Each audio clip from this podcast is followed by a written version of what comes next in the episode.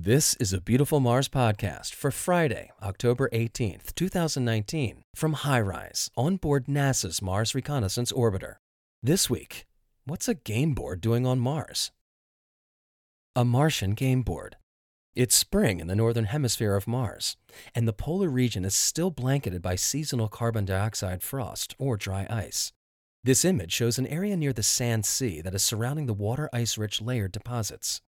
The many bumps are sand dunes, less than one hundred meters across, that are mostly covered by seasonal frost, appearing in a manner that looks artificial, but is a natural consequence of the wind patterns in this region. The smaller, darker spots are places where the seasonal frost has sublimed away, exposing the dark surface below. The combination of these features makes for an unearthly scene. Pristine dust deposits in Syria Planum.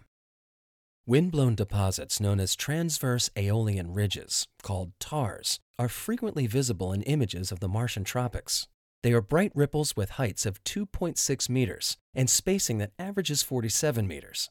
The TARs generally appear inactive and eroded, sometimes cratered or littered with boulders from nearby impacts and avalanches.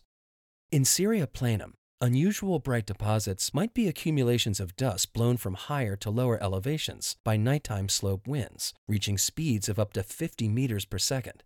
These dust deposits resemble TARs in height and spacing, but with a distinct shape from other TARs. A close-up view shows that the deposits form pyramidal features with steep faces on the upwind sides and tapered slopes in the downwind direction. Ridges form where the pyramids line up together, and the spacing of the ridges appears to be controlled by the length of the pyramids. These observations suggest that TARs elsewhere on Mars may have formed in a similar fashion, perhaps millions of years ago when the atmosphere was more active. They also may be forming in Syria Planum today. Down in Chukhung Crater.